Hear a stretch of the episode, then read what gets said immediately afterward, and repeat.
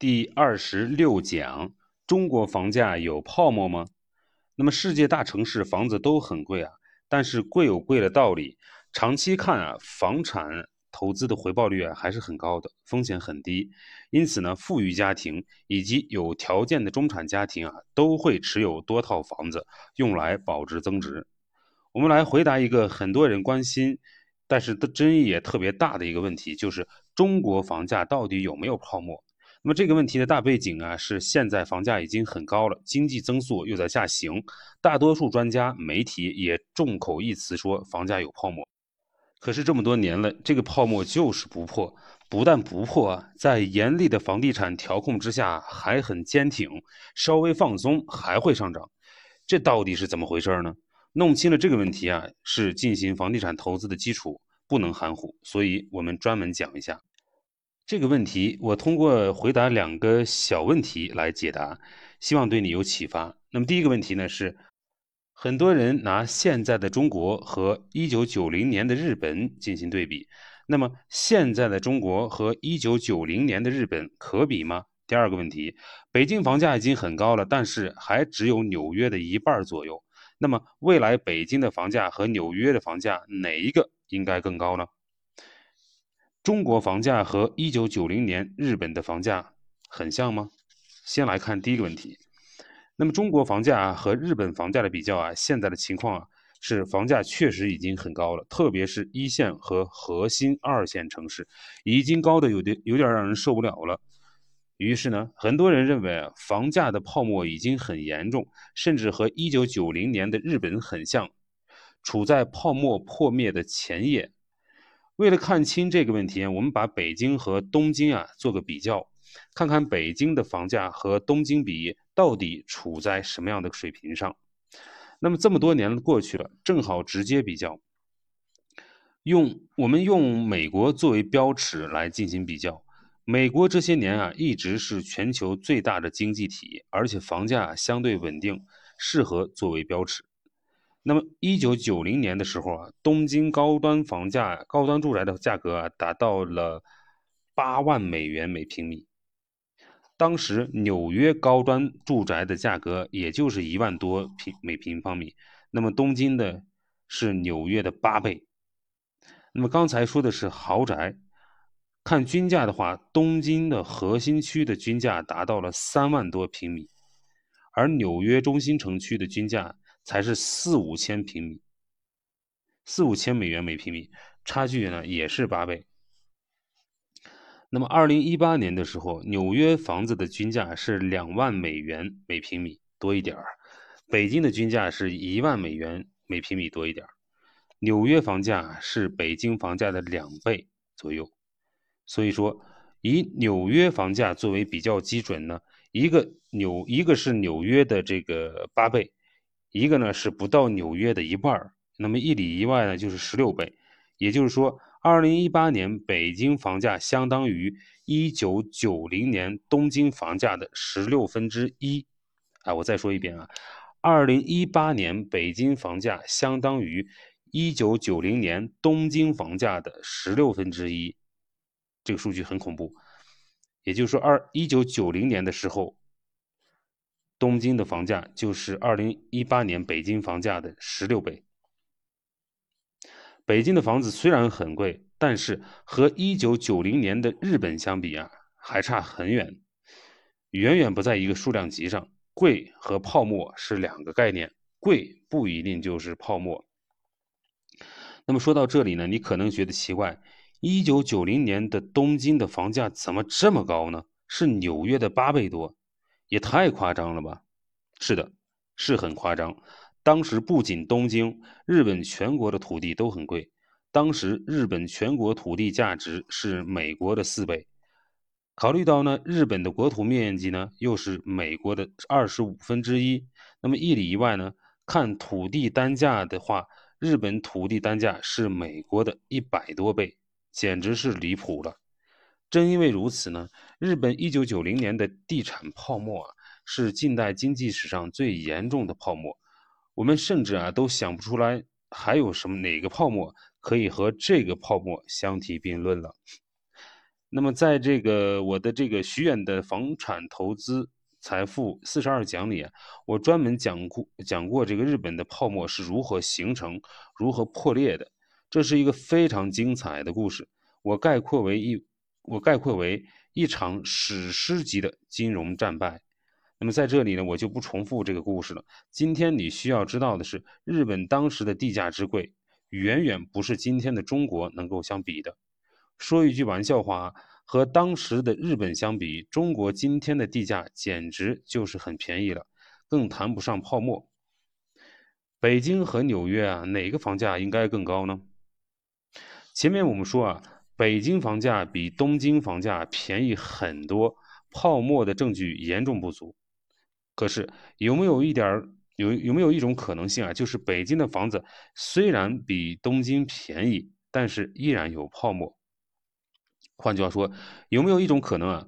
东京房价是个大泡沫，而北京房价呢是个小小的泡沫呢？那么这个问题问得非常好。从逻辑上啊，我们不排除这种可能性。为了回答这个问题，我们进一步比较一下东京和纽约。那么前面我们说。北京的房价比纽约低，那么我我来问你，你觉得在未来，北京和纽约这两个城市的房价，应该是哪一个更高呢？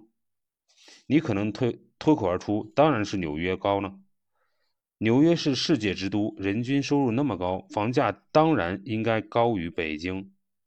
但是，我们用最基本的经济学框架进行一些分析啊，简单比较一下需求和供给，你会发现这个结论完全是反过来的。首先从需求看，北京是中国的政治、经济、金融、文化中心，资源高度聚集。北京有全中国最宽的马路、最好的医院、最好的学校，而纽约啊，只是北。只是美国的金融中心，政治中心呢是在华盛顿，那么文化中心呢是在 Boston，纽约呢只是一个中心，而北京呢是四个中心。从资源聚集地的角度来看呢，纽约和北京呀是没法比的。北京聚集着全国最好的各种资源，包括教育和医疗资源。我们一直说啊，买房呢其实买的是城市资源。北京聚集的资源呀太多了，房子的附加资源也就多了。从需求上看啊，北京的需求是远远远远超过纽约的需求的，而且中国总人口啊是美国的四倍，就进一步增加了对北京住房的需求。那么看完了需求呢，我们再看供给啊，你想一下，就会发现啊，北京的住房啊。的有效供给啊，比纽约呀要少很多，为什么呢？两个原因，一个呢是纽约的建筑密度很大，由于限高和城市规划的问题呢，北京的房子很矮不密集，而纽约曼哈顿岛上的房价房屋很高很密。根据设计呢，每平米啊的土地上，曼哈顿建了是十一平米的房子，而北京二环内啊。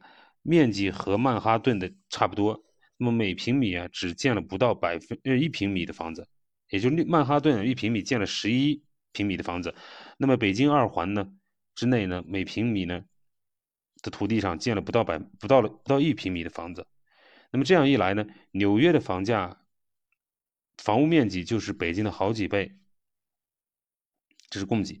那么第二呢，第二个原因呢是纽约的房地产率啊。市场率效率很高，也就是房屋的利用率很高，相对于进一步增加了相相当于进一步增加了这个有效供给。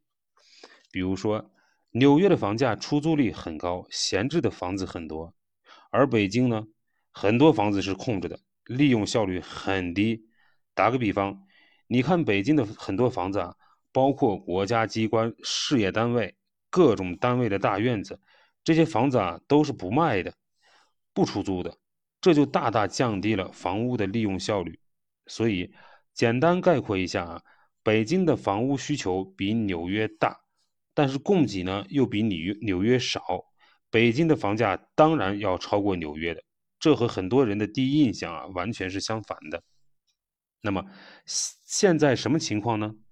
目前呢，可比的区位和档次上啊，北京的房价大约是纽约的一半儿。